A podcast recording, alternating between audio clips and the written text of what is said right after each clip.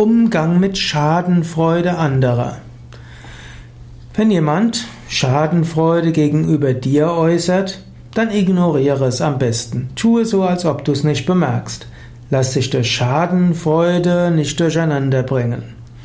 Wenn du erlebst, dass jemand Schadenfreude äußert gegenüber jemandem, der anwesend ist und vielleicht etwas schwächer ist, dann toleriere das nicht. Das Klügste wäre, Du würdest entweder dem, über den gerade gelacht wird, beistehen, oder du würdest einfach sagen, ich finde, wir sollten mitfühlend miteinander kommunizieren. Und ich finde, wir sollten denjenigen, der gerade Unterstützung braucht, auch unterstützen. Schadenfreude kann sehr zerstörerisch sein.